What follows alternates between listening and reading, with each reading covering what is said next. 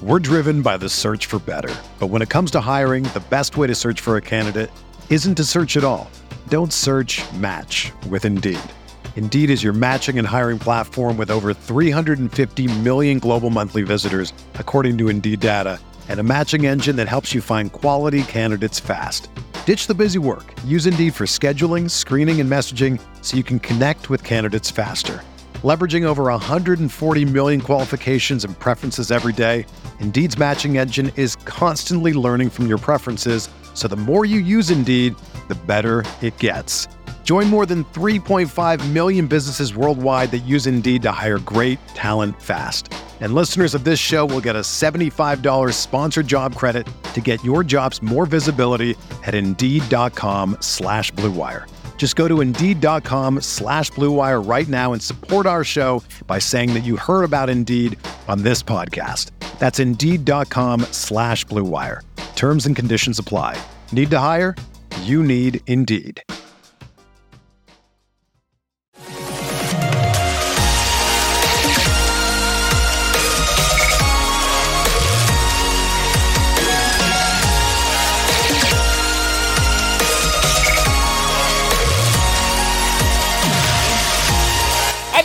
We go, episode 543 of the Al Galdi podcast. It is Wednesday, April 5th, 2023, and it now is official. The Capitals have been eliminated from postseason contention. Now, the Caps on Tuesday night did not play, but the Florida Panthers on Tuesday night did play. They beat the Buffalo Sabres 2 1, and that Panthers win officially eliminated the Caps from postseason contention. The streak is over. The Cap streak of making the Stanley Cup playoffs in each of eight consecutive seasons is over.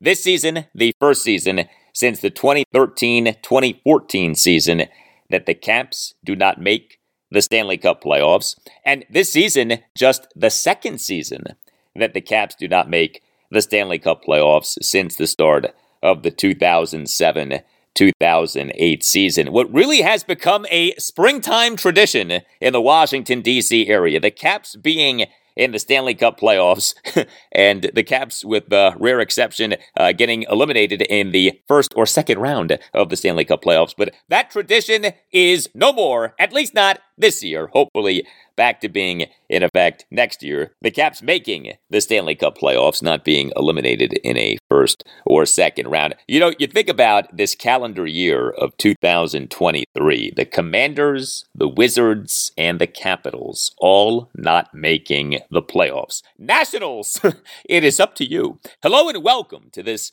Wednesday installment of the Al Galdi podcast. It was late Tuesday afternoon that Commanders head coach Ron Rivera was honored at a special place, the World War I Memorial in Washington, D.C. Uh, this was due to Ron having won the 2022 Salute to Service Award, which is an award that acknowledges, per the NFL, quote, the exceptional efforts by members of the NFL community to honor and support members of the military community.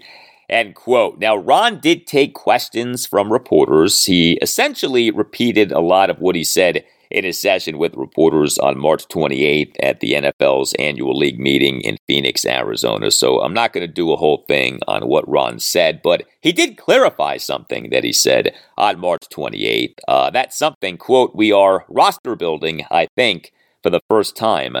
End quote. Uh, here was the clarification. It came via this exchange with Commanders insider Pete Hailey of NBC Sports Washington. You had the comment with these guys last week at owners meetings about this is your first offseason of true roster building. Right.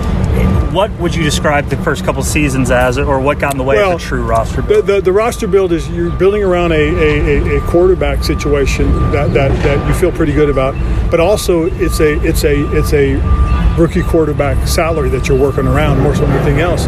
And so with that, you know, we were able to to, to, to make some money, spread it, uh, you know, um, um, make some money just last. And be able to spread it around to, to, to, to, more than one or two guys.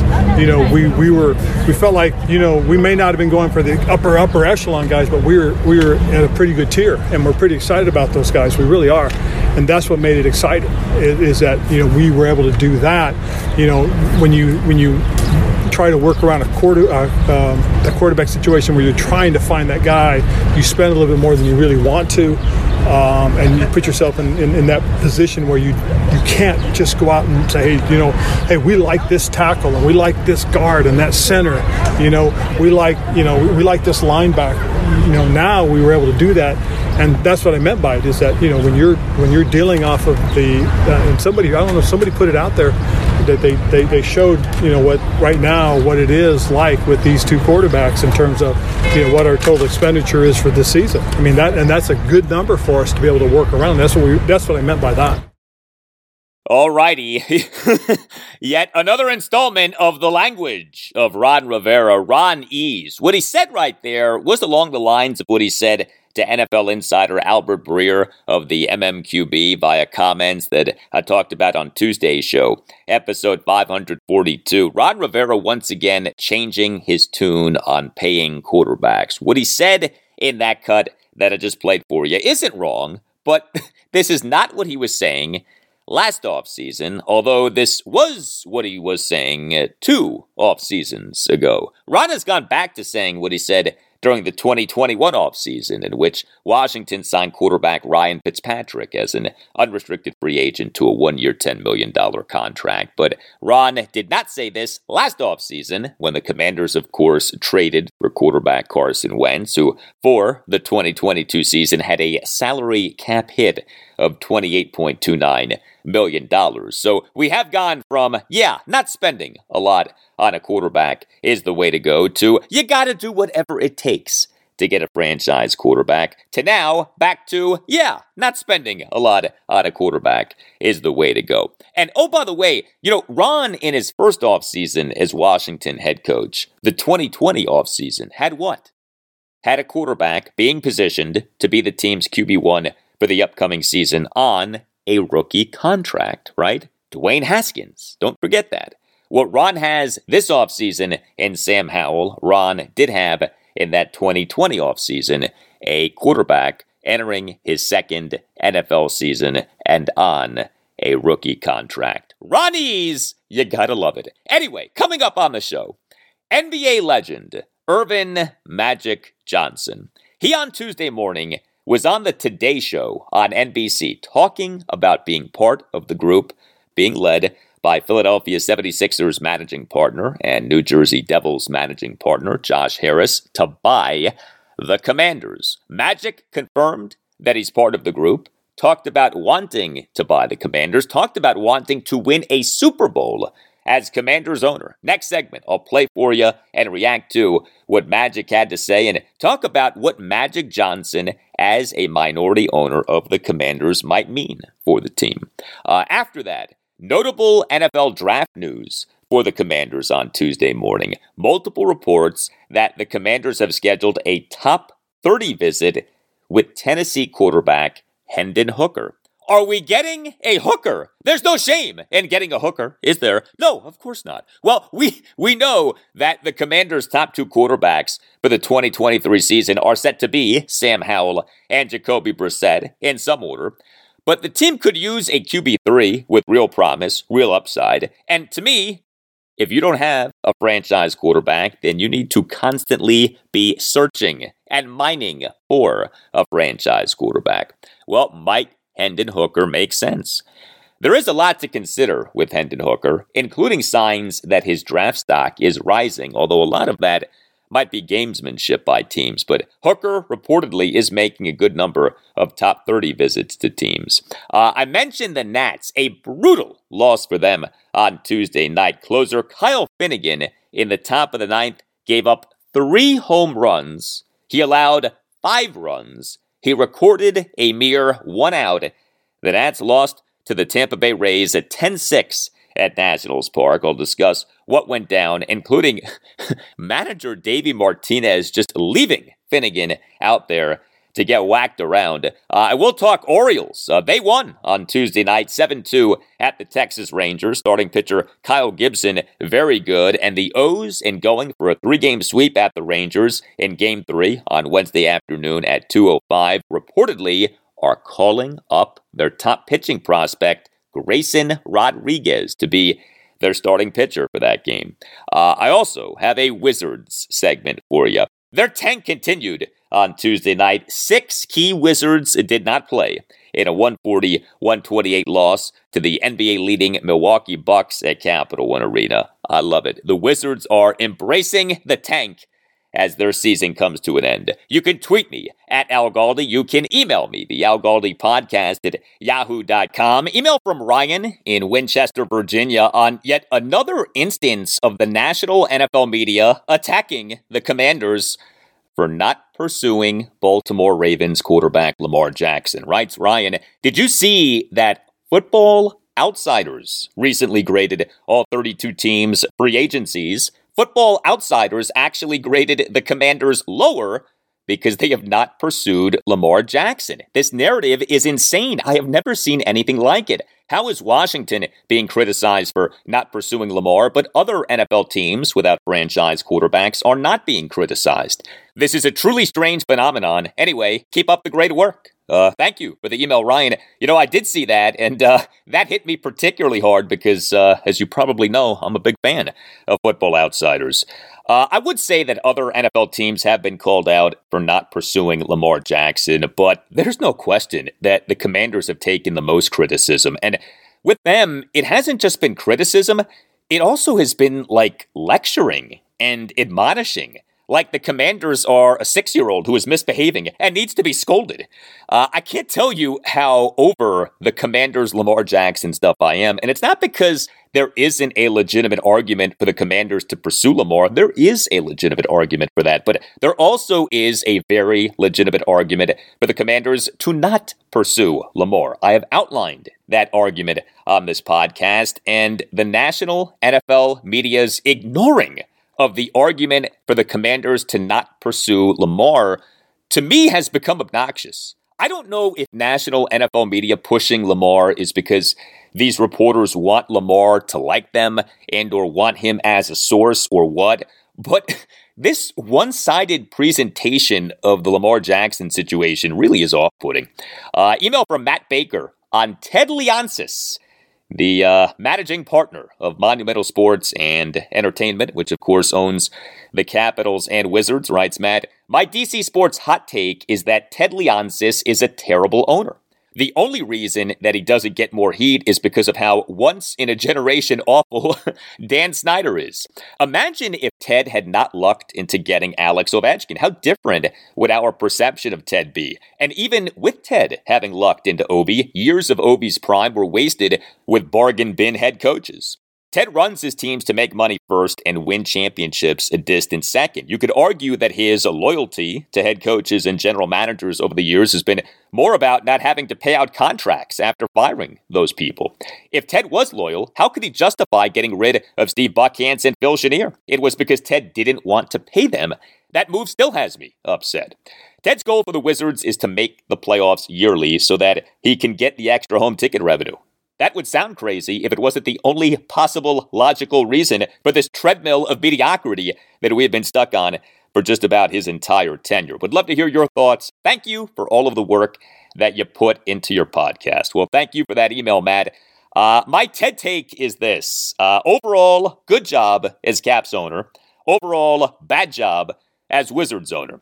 I get the criticisms of Ted as Caps owner, and there is validity to those criticisms. But to me, the NHL is all about just making the Stanley Cup playoffs because pretty much any team that makes the Stanley Cup playoffs can win the Stanley Cup playoffs. There's ample data that speaks to that. And the Caps have done a remarkable job of making postseasons.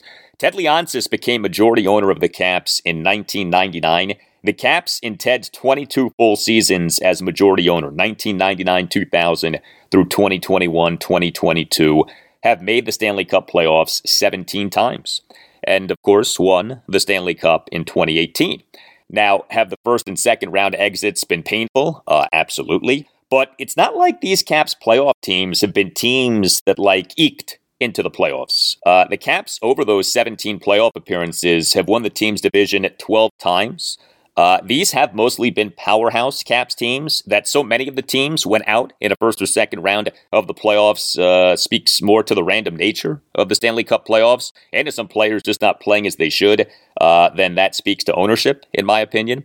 Now the Wizards are a different story. Uh, Ted became majority owner of the Wizards in 2010. Uh, he has spent a lot of money on players, and he does deserve credit for that, but the results, of course, have not been good. And the harsh realities remain. The Bullets slash Wizards have not advanced past the second round of the NBA playoffs since 1979 and have not had at least 50 wins in a regular season since the 1978 1979 season. Uh, that is pathetic, okay? The team has been mired in mediocrity for decades, and Ted's ownership has continued to perpetuate the mediocrity. I've been a Bullet slash Wizards fan my entire life as a sports fan. I don't know that I've ever been as down on the team as I am right now. It just really and truly feels like the team is going nowhere. And, you know, even if the team this coming off season does re sign Kyle Kuzma and Kristaps Porzingis, as each guy can opt out of his contract, okay, but so what? I mean, the Wizards then will have Kuzma, Porzingis, and Bradley Beal under big money contracts for the purpose of what exactly? Maybe possibly winning 45 games in a regular season and being, say, a five seed or a six seed in the NBA playoffs? Road to nowhere. If only we could take legal action against the mismanagement of our Wizards. Well, I'm not sure that we can do that, but I do know that if you have been harmed due to the negligence of someone else, or Someone who you care about has been harmed due to the negligence of someone else. The law firm of Paulson and Nace is there for you. Paulson and Nace is to law firms what a 65 regular season win team is to the NBA. Championship caliber. None of this miring in mediocrity stuff. If you have a case, contact Paulson and Nace. Paulson and Nace is a Washington, D.C. based family law firm that handles medical malpractice, personal injury, birth injury, legal malpractice, and consumer protection cases, offering aggressive advocacy for victims in Washington, D.C. and West Virginia. Paulson and Nace fights for victims of all kinds of situations, including victims of errors made during diagnosis, during surgery, or with medication, victims of injuries caused by dangerous medications or medical devices, as well as defective auto parts, victims of accidents involving cars, trucks, bikes, or motorcycles, victims of deceptive trade practices and false advertising, heck, victims of shady lawyers. If your attorney acts in bad faith, is unethical in his or her counsel, or is negligent in his or her work, uh, you could have a claim for legal malpractice. Paulson and Nace has represented corporate clients throughout the region. If you have a case, contact Paulson and Nace. If you feel that you've been wronged, if you think that you've been wronged but aren't sure, call Paulson and Nace and schedule a no obligation appointment. Call 202 902 7611. That's 202 902 7611. And when you call, tell Paulson and Nace that Al Galdi sent you. You can also visit paulsonandnace.com. That's paulsonandnace.com. And don't forget to tell Paulson and Nace that Al Galdi sent you. Paulson and Nace. If you have a case, contact Paulson and Nace.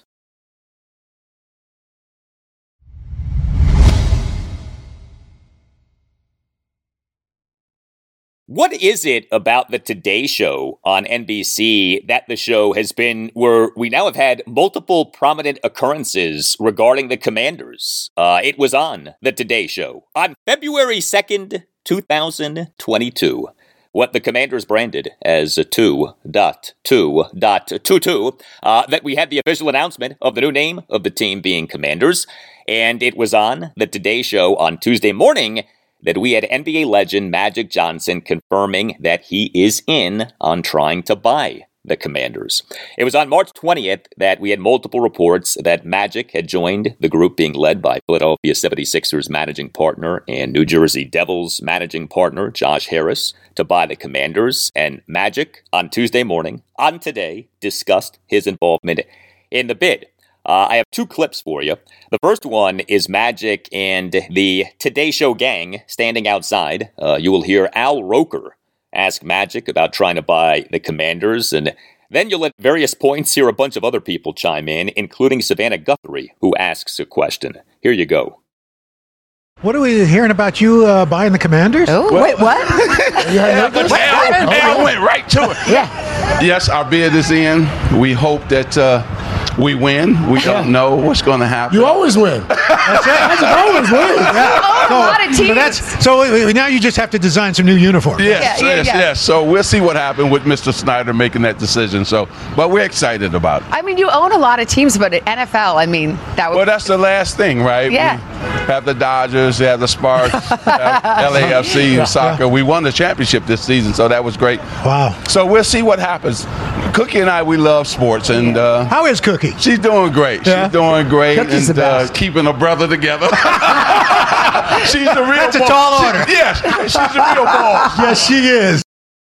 All right, and as you likely know, Cookie is uh, Cookie Johnson, Magic's wife. Uh, so Magic in that cut saying regarding being part of the Josh Harris group to buy the Commanders, quote, yes, our bid is in, end quote.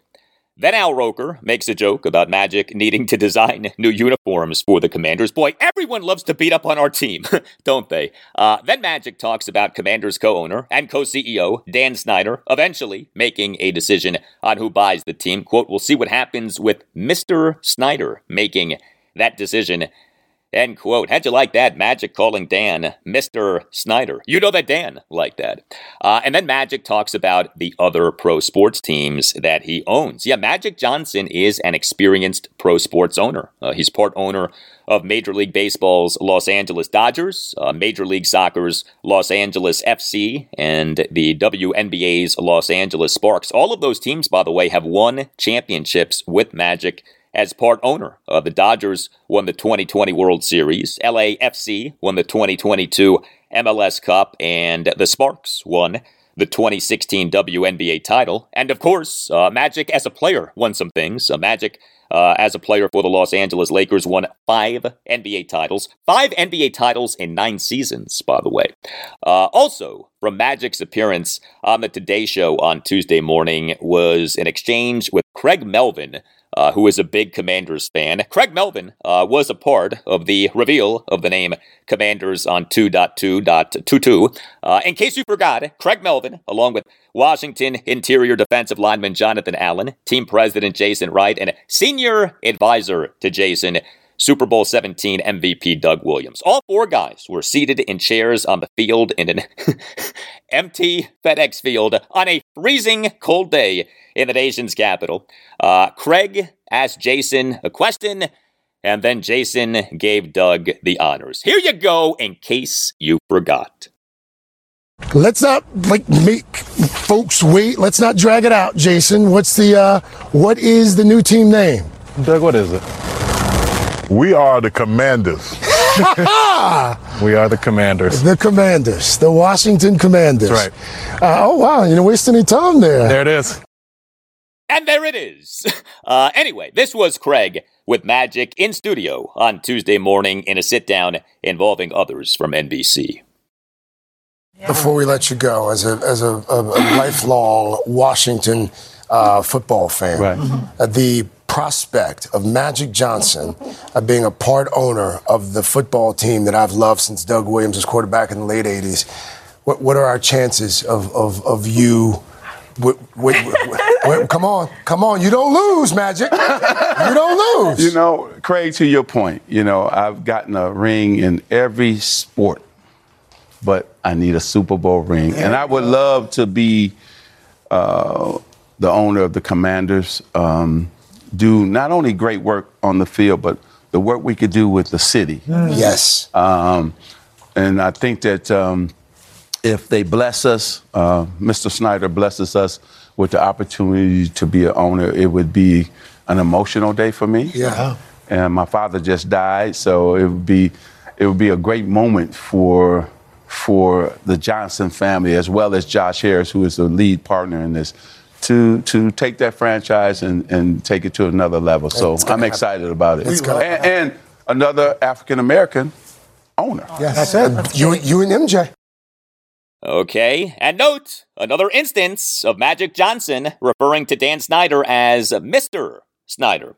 Uh, I personally do not get worked up over the Mr. Snyder thing, but I know that some people do. Hey, if you're Magic and you want your bid for the Commanders to be the winning bid, and uh, which bid is the winning bid is Dan's call, uh, why not call him Mr. Snyder uh, for some potential bonus points? Uh, I have a lot of respect for Magic Johnson. As we talked about a few minutes ago, the guy has been an incredible winner. He, of course, is one of the best players in NBA history. He has had a lot of success in business. Uh, Magic is the chairman and chief executive officer of the investment conglomerate Magic Johnson Enterprises. Uh, his net worth is believed to be more than $600 million. I also think it's great that when you hear the name Magic Johnson, you no longer immediately think of HIV. I remember when we learned that Magic was HIV positive, November 1991. The thinking at that time was that Magic had been given a death sentence, and understandably so, because back then, if you had HIV, that meant that you would be getting AIDS and that you would be dying. Uh, that was such a sad, terrible development. Magic in November 1991 announcing that he was HIV positive. But here we are now, just about 31 and a half years later. I mean, think about that. Three plus decades later, and Magic's not only still alive, but every indication is that he's doing fine. The advancements that have been made in treating people with HIV have been tremendous over these last few decades. Uh, now, I should note that Magic Johnson has had the financial means to get the very best treatment for HIV, treatment that a lot of people, especially those in other countries, cannot afford or do not have access to. But you know, Magic Johnson has become exhibit A for how being HIV positive is not a death sentence, and that's a great thing.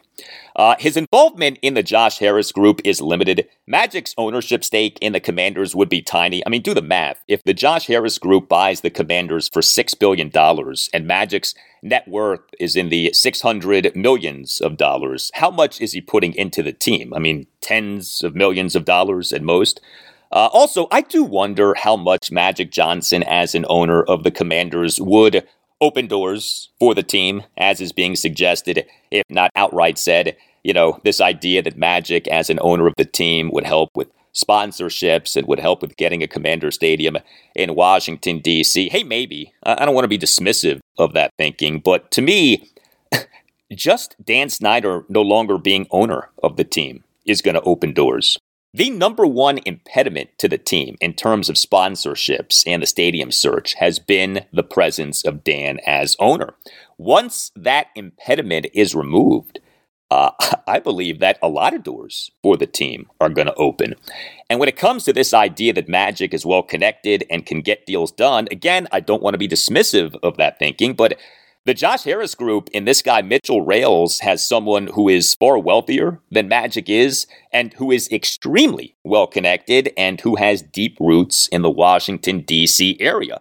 Billionaire Mitchell Rales. He grew up in Bethesda, Maryland, went to Walt Whitman High School in Bethesda. Uh, Mitchell Rales and his brother Steven Rales in the 1980s co founded Danaher Corporation, which is a Fortune 500 science and technology company. Uh, Mitchell Rales and his wife Emily Rales in 2006 founded Glenstone, a private art museum in Potomac, Maryland. I actually just drove by Glenstone the other day. I would not be surprised at all if Mitchell Rales opens more doors for the Commanders than anyone else in the uh, Josh Harris group, if in fact that group ends up buying the team. But look, Magic Johnson, as part owner of the Commanders, certainly could help.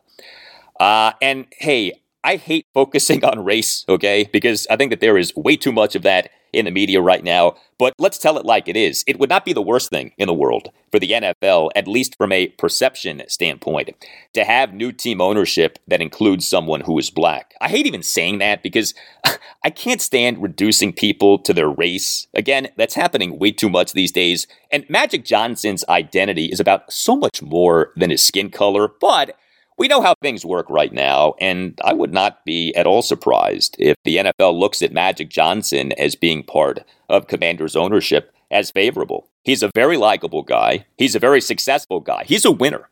And the Commanders certainly could use a lot more winning, both on and off the field. As the president of the team, prior to Jason Wright, once said, winning off the field. We're winning off the field? Yes, Bruce Allen, uh, winning off the field. Well, whether you are on the field or off the field, uh, you will be winning if you are wearing Shady Rays sunglasses, especially if you take advantage of the special offer that Shady Rays has for listeners of this podcast. Shady Rays is offering a great deal to listeners of this podcast. 50% off two or more pairs of polarized sunglasses at shadyrays.com. Go to shadyrays.com and use the promo code ALGALDI.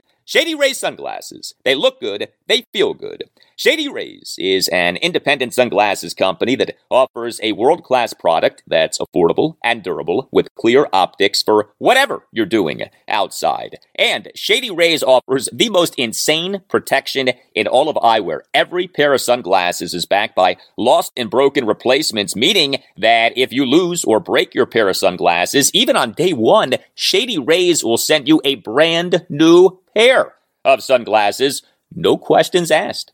Wear your Shady Rays with confidence because Shady Rays has your back long after your purchase. Here's a special offer for listeners of the Al Galdi podcast. Go to shadyrays.com and use the code Al Galdi for 50% off two or more pairs of polarized sunglasses. Yeah, 50% off two or more pairs of polarized sunglasses. If you don't love them, you can exchange them for sunglasses that you do love, or you can return your sunglasses for a full refund within 30 days. There's no risk when you shop with Shady Rays. Shady Rays always has your back. Go to shadyrays.com and use the code ALGALDI for 50% off two or more pairs of polarized sunglasses. If you have been thinking about getting new sunglasses, now is the time. And Shady Rays is the way. Try for yourself the shades rated five stars by over 200,000 people. That's shadyrays.com and use the code ALGALDI for 50% off two or more pairs of polarized sunglasses. Also, Shady Rays has done some great work, has donated over 20 million meals to fight hunger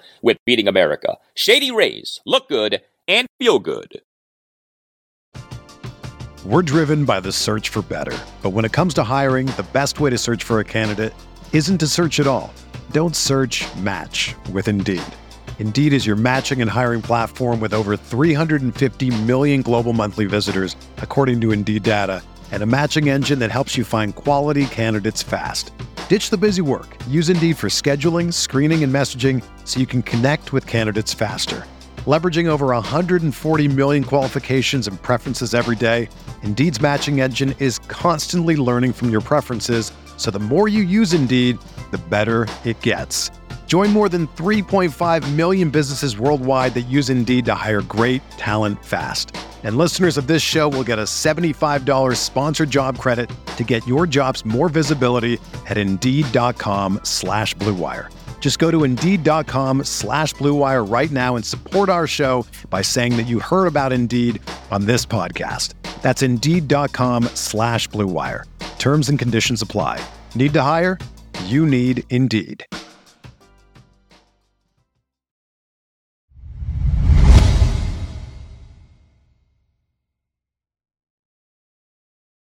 Well, the sale of the Commanders does not mean that we still do not have football with the Commanders. The first round of the 2023 NFL Draft is on April 27th, three weeks from this Thursday. And we on Tuesday morning got some interesting Commanders draft news. Multiple reports that the Commanders have scheduled a top 30 visit with Tennessee quarterback Hendon Hooker. Uh, a top 30 visit is one of 30 in house visits that each NFL team is allowed with a prospect prior to his NFL draft. Uh, the phrase top 30 visit, of course, doesn't literally mean that each player who a team hosts for a top 30 visit is among the team's top 30 players for the draft. And of course, just because a team hosts a player for a top 30 visit doesn't even mean that the team likes the player or even is considering drafting the player. It can be that a team uses a top 30 visit on a player to uh, feign interest in a player in order to entice another team to make a trade. After all, NFL draft season is known as lying season. However, the Commanders reportedly scheduling this top 30 visit with Hendon Hooker stands out. A, because he's a quarterback and our team remains without a franchise quarterback. B, because he's a quarterback who could be taken in the first round of the draft, although most of what I've seen and heard with him are non first round grades, but you are starting to hear rumblings of Hendon Hooker being taken in the first round. And C, because we on Tuesday morning had this tweet from NFL insider Albert Breer of the MMQB. Quote, Sources The Commanders are scheduled to have just one QB in for a 30 visit, Tennessee's Hendon Hooker. He'll come in during the last week visits are allowed, which will allow Washington to get an update on his knee and some time with the Vols star. End quote. So, at least according to Breer, who, as we have established, has a good relationship with Commanders head coach Ron Rivera, the only quarterback who the Commanders are having for a top 30 visit, at least as of now, is Hendon Hooker. Now, could this be subterfuge? Absolutely. After all, we last draft season had a whole lot out there about the Commanders loving Ohio State receiver Chris Olave. Remember that? And then what happened? The team traded its number 11 overall pick in the 2022 NFL Draft to the New Orleans Saints, and the Saints, with that number 11 overall pick, took Chris Olave, and the Commanders, with the number 16 pick in the 2022 Draft, took receiver Jahan Dotson. It turned out that the Commanders were just fine passing on Olave and taking Dotson. So who knows how the Commanders truly feel about Hendon Hooker. He is coming off a major injury, so their top 30 visit with him may well mostly be about seeing where he's at with the injury. But obviously, the Commanders would not care about where he's at with the injury if they didn't have at least some interest in drafting him. Uh, I very much want the Commanders open to taking a quarterback in the 2023 draft, including in the first round. Uh, no position in sports matters more than quarterback. The Commanders do not have a franchise quarterback, and when you, as an NFL team, do not have a franchise quarterback, you need to constantly be searching for a franchise quarterback. I am excited about Sam Howell. I do like the signing of Jacoby Brissett as an unrestricted free agent, but those guys should not preclude the Commanders from taking a quarterback at any point in the 2023 draft if they really like the quarterback. The question with Hendon Hooker is is he worthy of the Commanders really liking him? Uh, Hooker, over his two seasons as Tennessee quarterback, was great. Uh, he, in January 2021, transferred from Virginia Tech to Tennessee. Hooker, for Tennessee, over the 2021 and 2022 seasons, 58 touchdown passes versus just five interceptions, a yards per pass attempt of 9.62, and a school record career completion percentage of 68.83, breaking a record that had been held by the great Peyton Manning. Uh, also, Hooker for the 2022 season it was number two among all qualified quarterbacks in the FBS in ESPN's total QBR. Uh, Hooker is tall to whatever extent that quarterback height matters, so yet the 2023 NFL Scouting Combine measured as being 6'3. However, there are multiple significant concerns with Hendon Hooker the injury, the offense, and the age.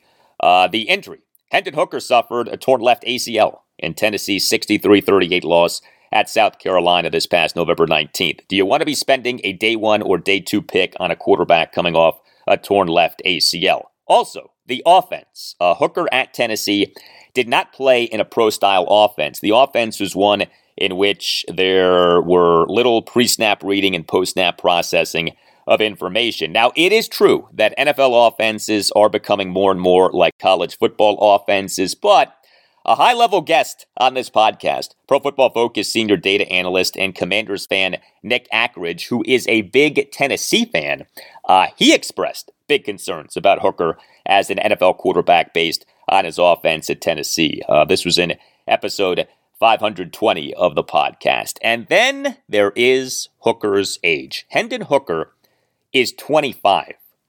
He's already in his athletic prime, which is believed to be in an athlete's mid 20s.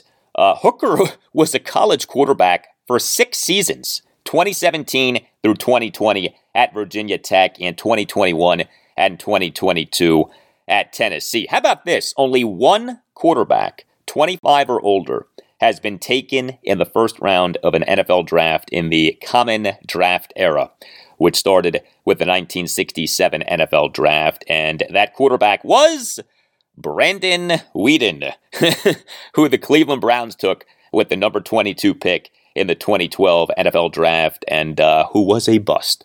Uh, look, that doesn't mean that Hendon Hooker will be a bust. Uh, I am intrigued by Hendon Hooker. If you've been watching ESPN, NFL front office insider Mike Tannenbaum loves Hendon Hooker, okay? Uh, there absolutely are concerns, though, with Hooker, but his stock does seem to be rising, and he is coming for a visit with the Commanders.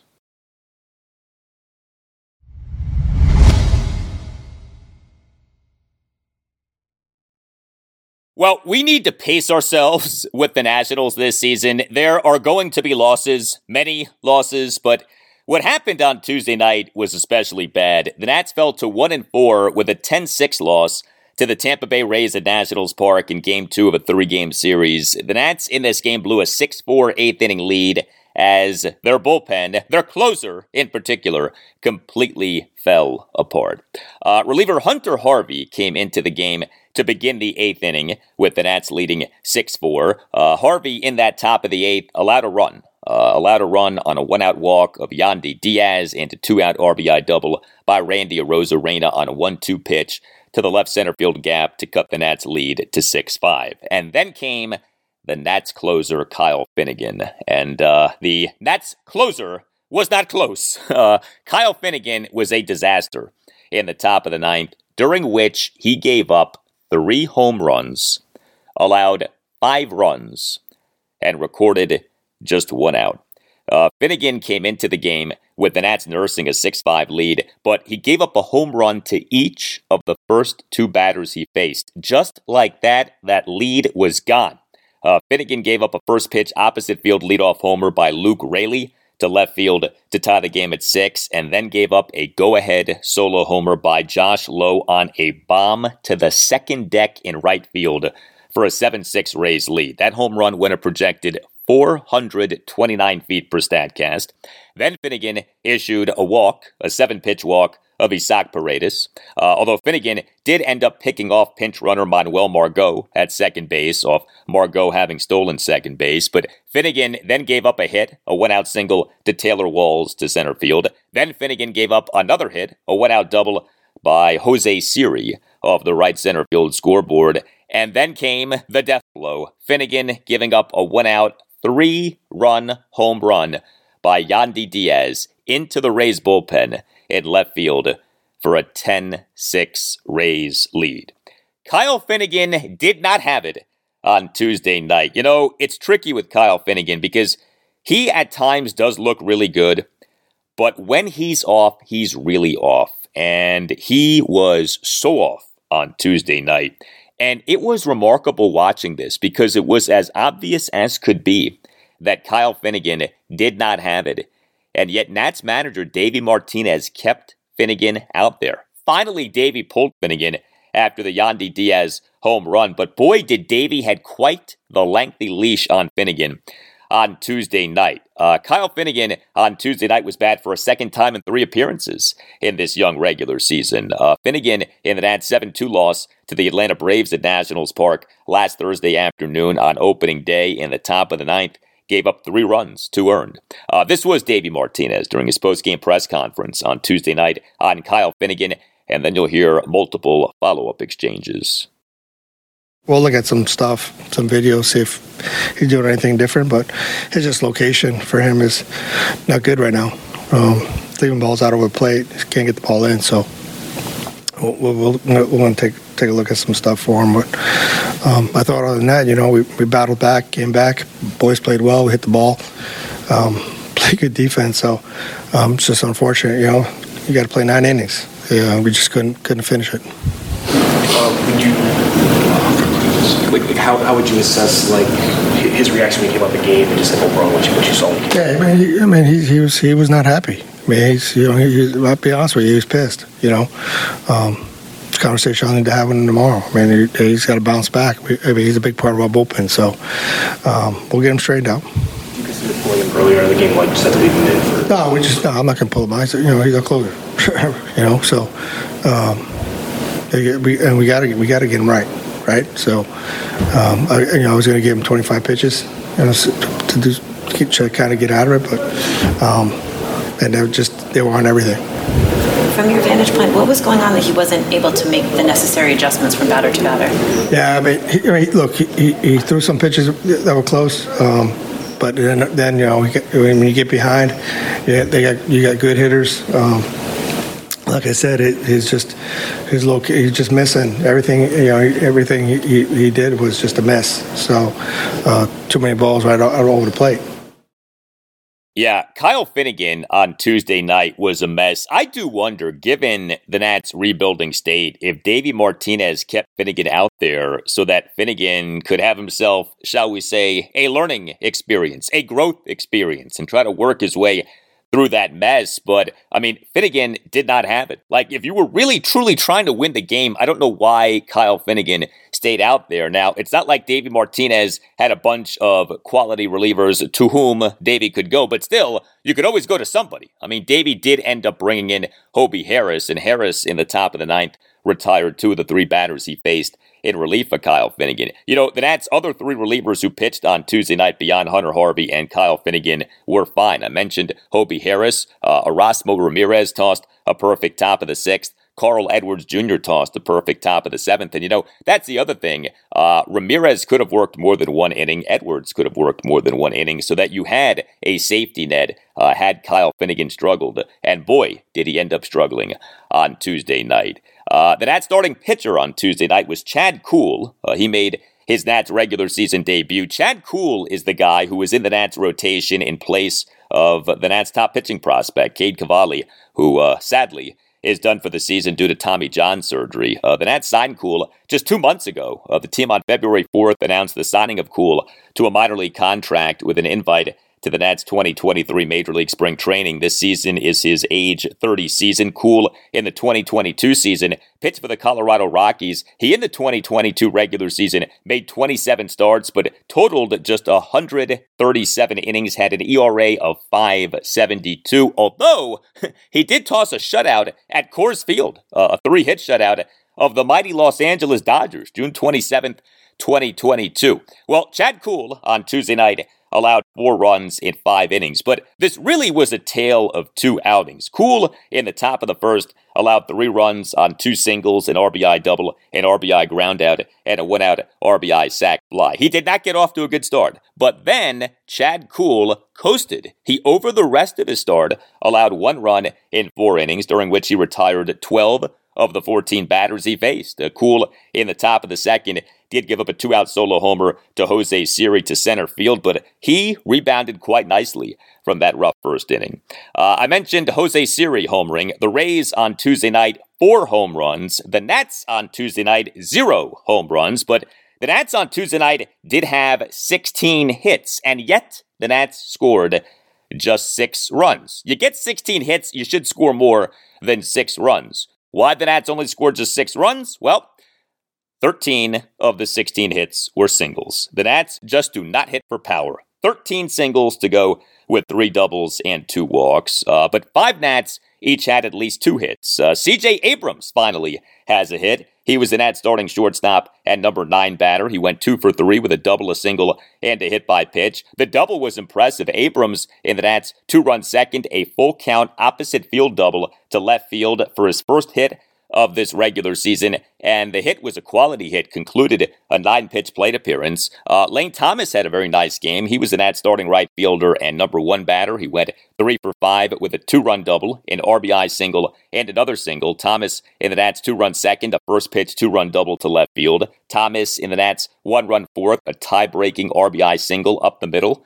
for a 5 4 Nats lead, and Thomas in the bottom of the sixth had a wet out single to left field. Uh, Victor Robles had two singles, two leadoff singles, in fact. He was the Nats starting center fielder and number eight batter, two for four. Robles in the Nats two run second, a first pitch leadoff opposite field single into right field, and Robles in the Nats one run fourth, a leadoff single to left field. Alex Call was the Nats starting left fielder and number five batter. He went three for four with a two run single, two other singles, and a walk. A call in the Nats two run first, a two out, two run single to left field. Bottom of the third, a leadoff single. Bottom of the fifth, a leadoff walk. And call in the Nats one run seventh, a leadoff single. Uh, and Jeimer Candelario as the Nats starting third baseman and number three batter, two for five with two singles, although he did strike out twice. But we also had a big hit for Luis Garcia off the bench. You know, Garcia, like CJ Abrams, not off to a very good start, but Garcia on Tuesday night in the Nats, one run seventh, a pinch RBI double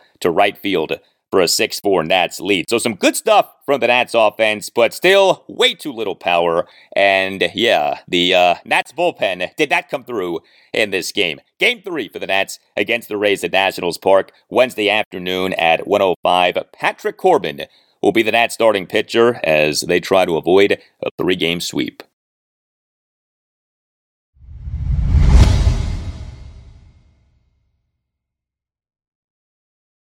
All right. The Orioles so far are having a uh, rather wild season, but they now are 3 and 2. Uh, Tuesday night, a 7 2 win at the Texas Rangers in game two of a three game series as the O's, for a second consecutive game, Joe Angel, were in the win column. And the Orioles again in the win column. That's right, Joe. The win column. And what happened with the O's on Tuesday night came as we had big Orioles news on Tuesday night. Multiple reports that the team is calling up its top pitching prospect, Grayson Rodriguez, aka Gray Rod, to start game three of this series at the Rangers Wednesday afternoon at 2.05. Yes, Grayson Rodriguez is set to make his major league regular season debut. Uh, this would be the same Grayson Rodriguez, who per MLB Pipeline is the number seven prospect in baseball and the number two pitching prospect in baseball. Now, the O's on March 27th did option Grayson Rodriguez to AAA Norfolk due to him having had a terrible exhibition season. Uh, five starts, 15 and a third innings, ERA a 7.04, whip a 157. He did strike out guys, 11.15 strikeouts per nine innings, but he did not look major league ready. However, the O's need a starter for Wednesday afternoon of what happened on Monday night. Starter Kyle Bradish in the 2 0 win at the Rangers, lasting for just one and two thirds innings due to suffering a right foot contusion and taking a liner off the bat of Jonah Heim. Uh, the guy who was supposed to be the Orioles starting pitcher for Tuesday night, Tyler Wells, instead was used in relief on Monday night uh, and was great. Five scoreless, hitless, and walkless innings. And the guy who was supposed to be the Orioles starting pitcher for Wednesday afternoon, Kyle Gibson, instead was the team starting pitcher on Tuesday night. And Gibson was very good. Two runs in seven innings. He had five strikeouts versus no walks. He gave up six hits, two homers, and four singles. He, over his seven innings, threw 88 pitches, 58 strikes versus 30 balls. I mean, these days, 88 pitches get you through like five innings. Tuesday night, 88 pitches were good enough for Kyle Gibson for seven innings. This was O's manager, Brandon Hyde, during his post-game session with reporters on Tuesday night on what made Kyle Gibson so good. It's the start we needed. Um, got everything. He just the the that was the best sinker I, have seen him throw this year, um, including spring training. Just that was a power sinker. He had a really good slider and changeup. Just pitched both sides of the plate, kept them off balance. Um, got ground balls. Just did pitch count was low. It was just a great job of, of pitching. It's back to back nights of, of, really, really well done uh, pitching by us. Well, also good for the O's on Tuesday night, their offense. Seven runs on eight hits and three walks. That was it. Why? Five of the eight hits were extra base hits, two home runs, and three doubles. I mean, compare and contrast that with what the Nationals offense did on Tuesday night. The Nats on Tuesday night, six runs on 16 hits, 13 of which were singles. The Orioles on Tuesday night, seven runs on eight hits, five of which were extra base hits. Uh, Jorge Mateo homered for a second consecutive game. He is the Orioles starting shortstop and number eight batter, two for four, with a two run homer and a single. Mateo in an Orioles two run third, had a first pitch, two out, two run homer to left field. Also, good game for Ryan Mountcastle. Good game for Mountie. Uh, he is the Orioles starting first baseman at number three batter, two for five, with a three run homer and a double. Mountcastle in an Orioles five run second had a two out, three run opposite field home run off the right field foul pole. So the O's on Wednesday afternoon will go for the three game sweep, and they will do so with Grayson Rodriguez. Gray Rod making his major league regular season debut. Now, Brandon Hyde, during his post-game session with reporters on Tuesday night, would not officially announce a starting pitcher for the O's on Wednesday afternoon, but again, multiple reports that Gray Rod will be the guy. And by the way, the Rangers starting pitcher will be Jacob DeGrom.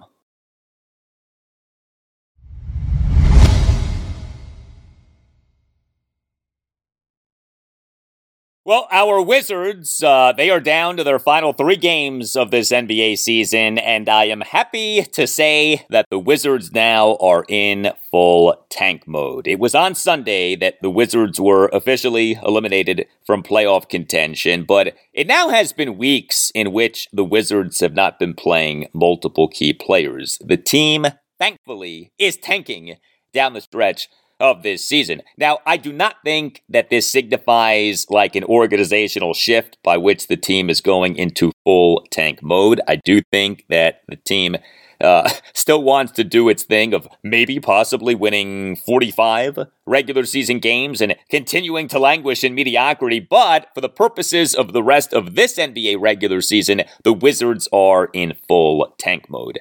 Uh, they fell to 34 and 45 with a 140 128 loss to the NBA leading Milwaukee Bucks at Capital One Arena on Tuesday night.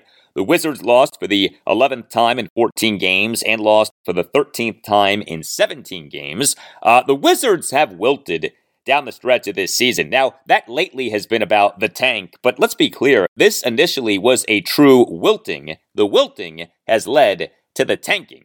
But with the tanking, take a listen to all who did not play for the Wizards on Tuesday night. The Wizards were without six key players.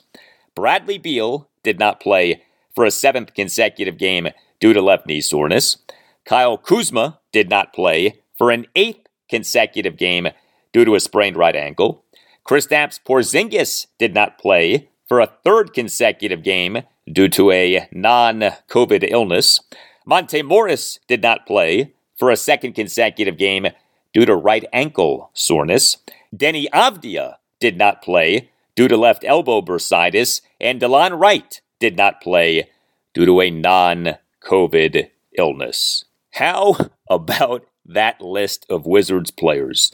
Guys who were out on Tuesday night. That, my friends, is what you call a tank. And to that, I say bravo. I want the Wizards with as good of a chance as is realistically possible to win the NBA draft lottery, or at least do well in the NBA draft lottery. And I know the Wizards basically never do well in NBA draft lotteries, but we can still hope.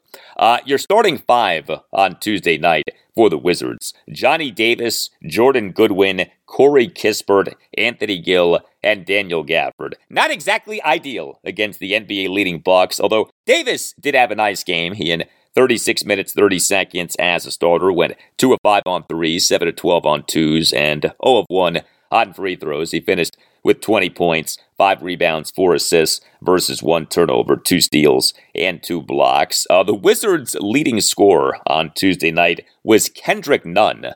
Uh, Nunn in 22 minutes, 29 seconds off the bench, scored 24 points. Uh, he went 5 of 6 on threes, did go just 4 of 11 on twos, uh, 1 of 2 on free throws. He also had 7 rebounds, 6 assists versus 1 turnover and 2 steals. A salute to the Virginia product, Jay Huff. Uh, he on Tuesday night in 26 minutes, 51 seconds off the bench, 3 of 6 on threes, 2 of 4 on twos, and 4 of 5 on free throws. He finished with 17 points, 9 rebounds, 2 assists, versus no turnovers, two steals, and a team best plus minus rating of plus seven. Yes, wahoo wah! Jay Huff, uh, the Wizards signed him to a two way contract on March 1st. And get this Jay Huff on Tuesday was named the 2022 2023 NBA G League Defensive Player of the Year. Nice job, Jay Huff. And a nice job by the Wizards in embracing the tank. Know who you are. Know what you are. A going nowhere NBA team. Uh, the Wizards have three games left. Next up, a game on Wednesday night at the Atlanta Hawks at 7:30.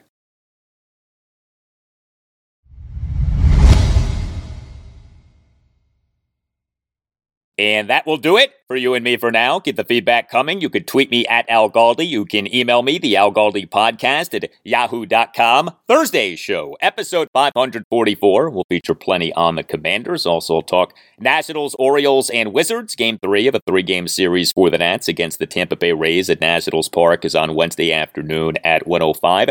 Game three of a three game series for the O's at the Texas Rangers is on Wednesday afternoon at 205. And the Wizards are at the Atlanta Hawks Wednesday night at 7:30. Have a great rest of your Wednesday and I'll talk to you on Thursday. I need a Super Bowl ring, and I would love to be uh, the owner of the Commanders. It's happening daily. We're being conned by the institutions we used to trust. The mainstream media is distracting us with meaningless headlines instead of focusing on the harsh realities facing American families. Time is short before something big happens, and that's why so many folks are preparing. They're becoming self reliant by investing in emergency food storage from My Patriot Supply. Go to mypatriotsupply.com and secure four week emergency food kits for each member of your family. Each kit contains tasty breakfasts, lunches, and dinners, averaging over 2,000 calories per day. Save $50 on each four week food kit you purchase. Plus, get free shipping on Ready Hour four week emergency food kits. You're not ready if it's not Ready Hour foods. At My Patriot Supply, you can also get solar power generators, water filtration units, heirloom seeds, and survival gear. Order by 3 p.m., and your unmarked boxes ship the same day. Shop MyPatriotSupply.com today. MyPatriotSupply.com.